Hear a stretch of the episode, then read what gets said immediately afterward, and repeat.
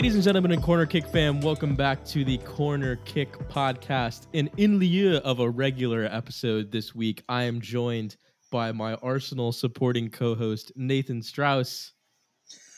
Hello, hello. A very disappointed Nathan Strauss. Yeah, um, we just finished watching Chelsea equalize at the death against the very game West Bromwich Albion side.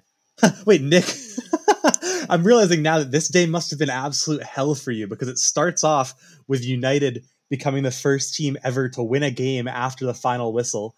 And then you had to see Everton just, you know, tear apart Crystal Palace. And then Chelsea coming back from West Brom. That's like three of probably your three most hated teams, right? All yeah. with surprise results today. Dude, it was the trifecta of dog.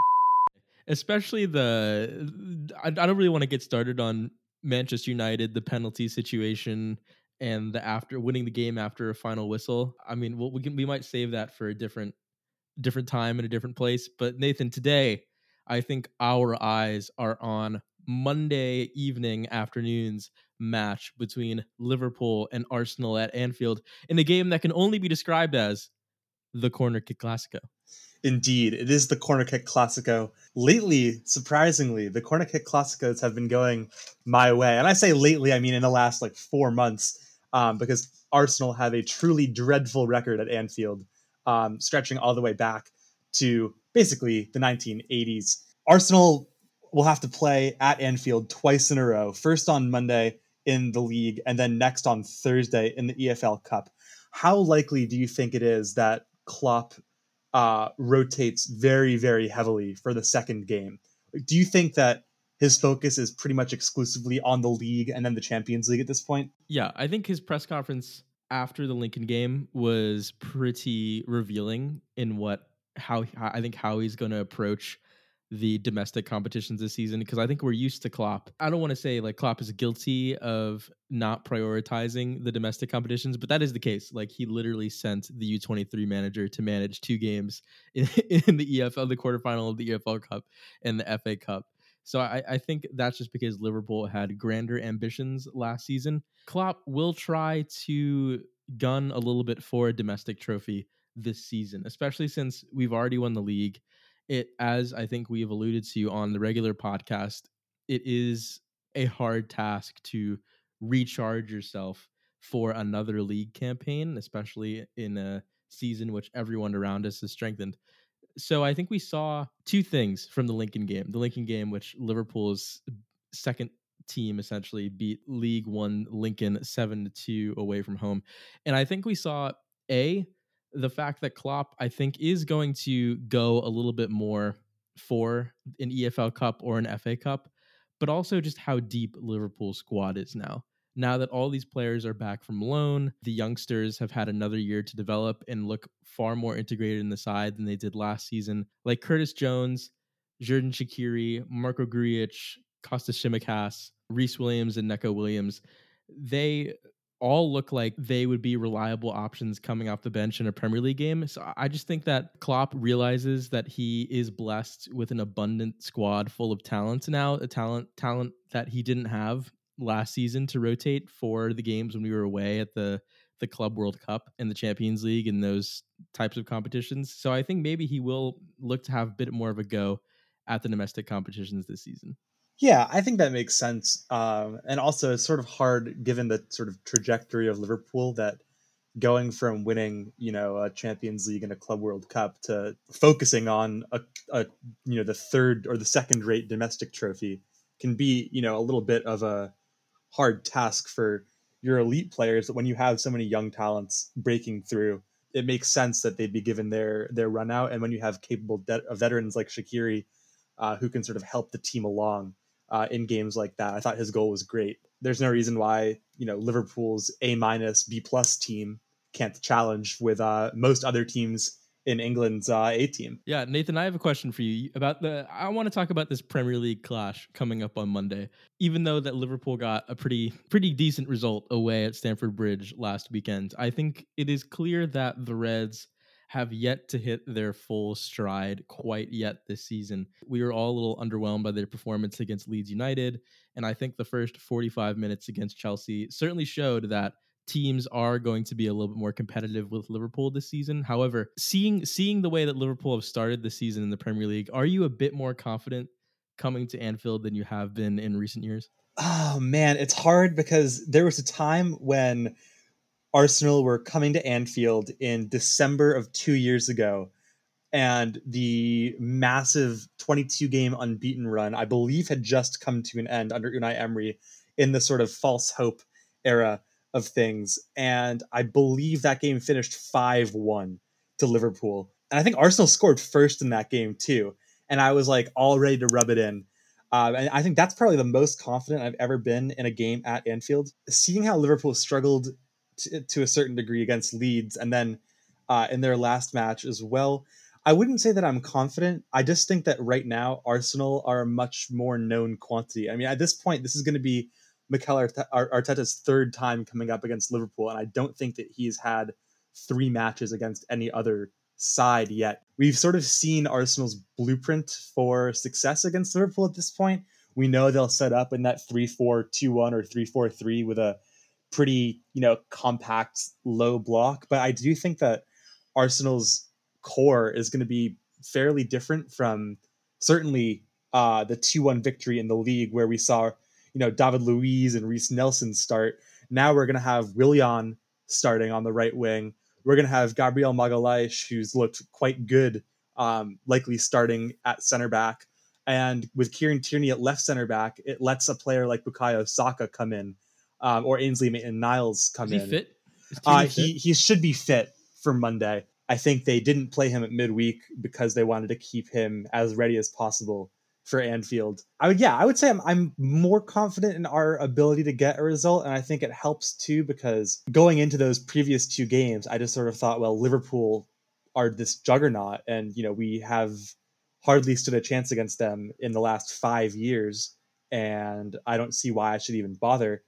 And then we sort of were able to force Liverpool into mistakes. And I think there has been a bit of a coming down to earth, especially for Virgil van Dijk so far uh, this year I think he's looked sort of human again, uh, and we saw him play 45 minutes uh, in the league or in the cup rather at midweek as well. An interesting decision, obviously brought about by sort of your your frailties at center back. If I had to predict, I think Arsenal probably lose the game on Monday.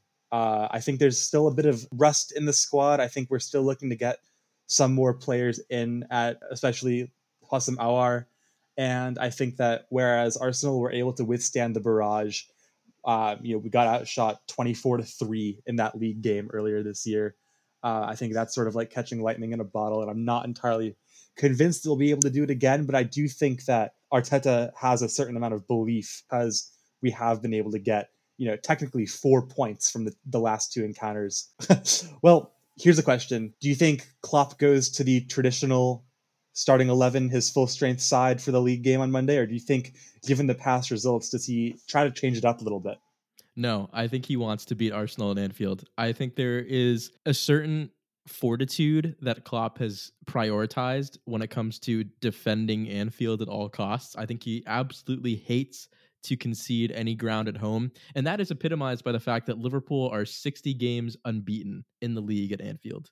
That is an absurd amount of Premier League matches that they've gone unbeaten at home. I actually think it's three seasons in the league unbeaten for Liverpool at Anfield.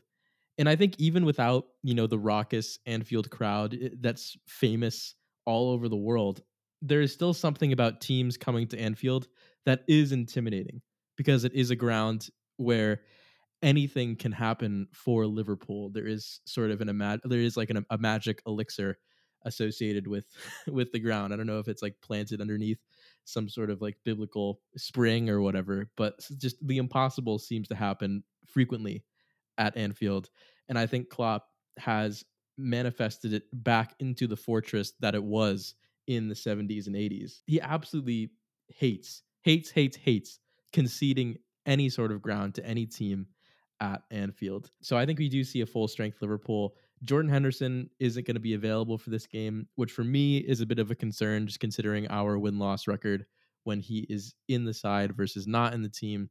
However, there's two elements that I'm really looking forward to. Element 1A is Fabinho at center back. I think Fabinho looked tremendous defending Timo Werner away at Stamford Bridge.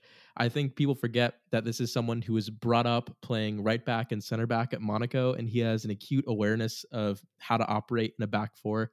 And I think, especially alongside Virgil van Dijk, you have two players there who potentially, along with Thiago, and we'll, we'll come on to Thiago, are the two most intelligent players in Liverpool squad, just in the way that they manage games and they dictate the play and they snuff out chances. I was really, really impressed with the way that Fabinho performed against Chelsea at center back. And I think that same type of intelligent performance is going to be needed against someone like Pierre Emerick Aubameyang, who tore Joe Gomez and Neco Williams apart in the Community Shield game in that in that opening 20 minutes. So I think that some real fortitude on that side is going to be needed. And I think Fabinho is the man to do that job and allow Liverpool's new ace, Thiago Alcantara, to roam his position in the midfield, in the six, in the eight. And I think you talk about the way that Arteta has set up in the previous two games against Liverpool, that really well drilled low block. I think there is no one better to disassemble that low block than the elite passing talent that has already been on display in 45 minutes in the Liverpool shirt. The man looked like he'd been training with the team for years. It was incredible to watch the way that Thiago seamlessly fit into the Liverpool side, albeit against a 10 man Chelsea. And I think it was the most passes by anyone in a 45 minute debut for Thiago. So I'm extremely excited to see him slot into the starting 11. And anytime Klopp answers a question about Thiago, his face just beams with excitement and happiness because I think he knows how much of a coup it is that he's able to integrate a world class player like that into the side. So, Nathan, how concerned are you about coming up against Thiago for the first time in the Liverpool 11? Uh, I'm not that concerned. I mean, I, there's not that much of a substantive difference to me between seeing Thiago in the midfield and seeing Fabinho at CDM with Henderson. The absence of Henderson is pretty key um, because I think he provides this incredible ability to switch play, and that really opens up Arsenal at times and with diagonals. And I think Thiago gives you a lot more close control. Um, but obviously, he's a world class midfielder assuming that he starts, uh, which is no guarantee. He's starting. But you think he's starting? I absolutely think he's starting. With Henderson out, I think he's the guy who's going to come in. Let me put it this way: I don't think that Liverpool gets significantly better with him in the team and Henderson out of the team, if that makes sense. Like the loss of Henderson, in my mind, pretty much equals the addition of Thiago, and that speaks more to the impact of Henderson as a leader and a distributor uh, than it does to you know any deficiencies Thiago might have. But I think it's going to be very exciting. A lot depends on you know whether Arsenal can get the first goal because as we saw in both of the games that we've played so far this year, once Arsenal got that that opening goal, it opened up more space for them on the counter attack. And when you have Aubameyang playing, you know, as basically a, a winger, and Lacazette basically playing as a center midfielder, that's sort of where we're going to be looking to capitalize on things. So if the, the longer we can hold out and the the more positive we can be from the start, I think the better our eventual result will be. Given the way our season has started and our kind of ridiculous run of games, I think you know after this, looking at the next five games for Arsenal, it is Liverpool away, Liverpool away, Sheffield at home, City away, and then Leicester at home, and then United away. So that's a pretty uh, daunting six game run. Tough run of fixtures. Yeah, yeah, a pretty tough run of fixtures. It is augmented by a international break, but you know, fortunately, Arsenal were able to take six points from six in the first, you know, the first two rounds. And even if we end up, you know, bowing out of the the EFL Cup, the Carabao Cup, whatever you want to call it, to Liverpool, I won't be terribly disappointed as we still will have the FA Cup as well as the Europa League starting up in October. My question though is do you as an Arsenal fan, I think this is probably Arteta's biggest test come uh, besides the FA Cup run because I think that was a series of one-off games in which he managed exceptionally well. But I think in the league, Liverpool away is probably his toughest examination as a coach.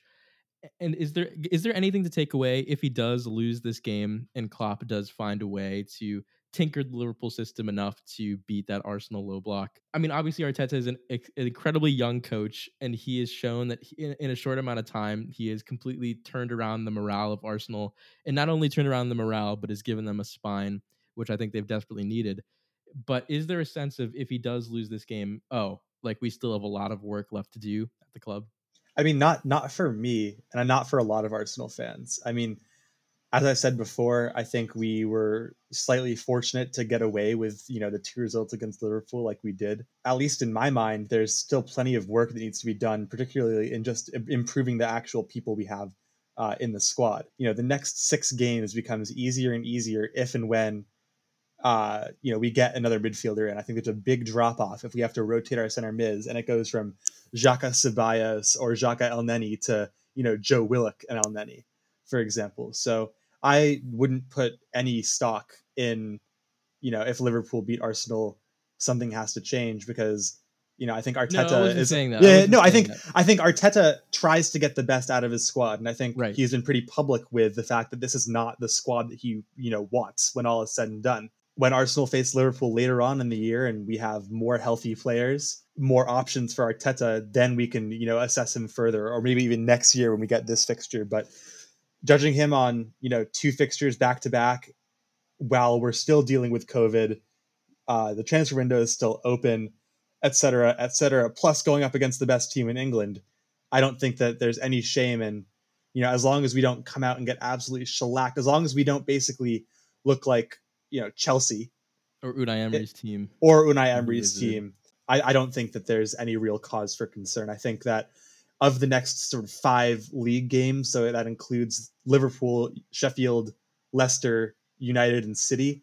Getting sort of nine points from those games, anywhere from eight to 10 points, I think would be acceptable. You know, I think that this Liverpool game matters more in the context of the overall run than maybe it does as a single match. And I actually think, building off of that point a little bit, I actually think that this game matters more for Liverpool than it matters to Arsenal. I think Liverpool need a definitive result to kickstart this Premier League campaign.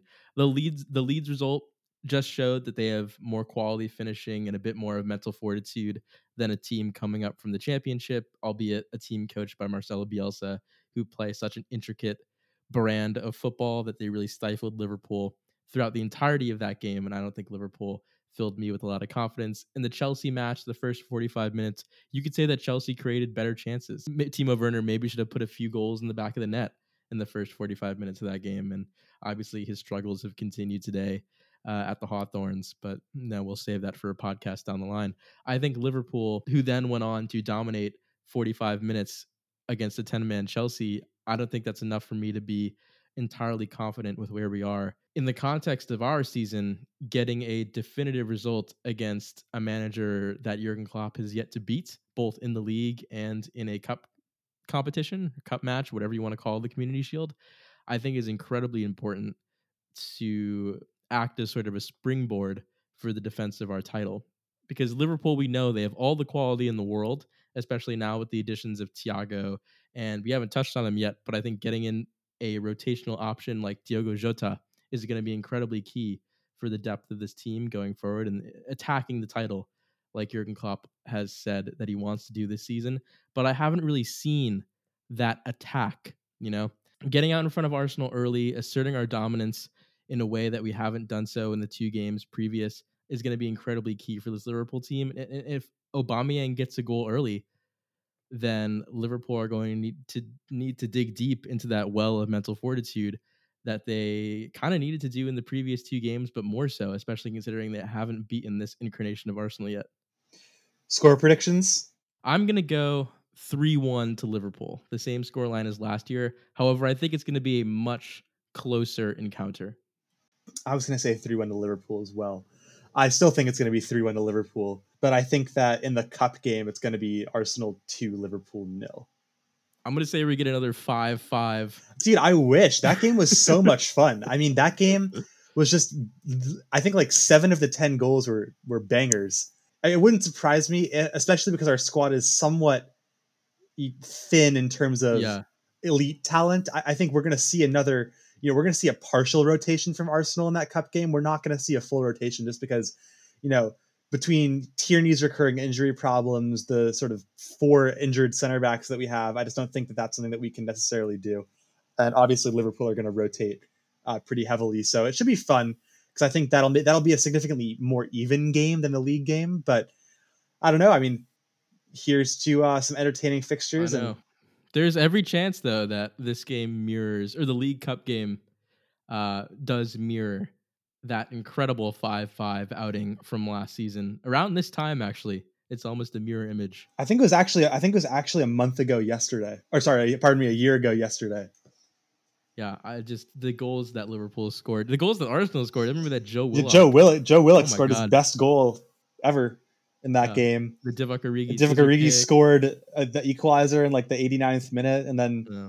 they went to penalties. Alex Oxlade-Chamberlain, I think, scored a goal from outside the box in that game. Yeah, that game was absurd. Yeah, it was a fun game. Here, here hoping we get another one of those. I uh, personally, the games against Arsenal are always high quality viewing experiences for me because I think like Liverpool, Arsenal value a aesthetically pleasing brand of soccer. Certainly, Arteta has emphasized that along with you know building off of the spine which he wants to integrate into his team. I think defensive stability was his first task, and now I think you're seeing the aesthetics of Arteta ball just in the way that Klopp I think prioritizes the fun of soccer and the entertainment of soccer and I think entertaining the people is what both of these teams do. And I think we're going to see another entertaining two clashes next week.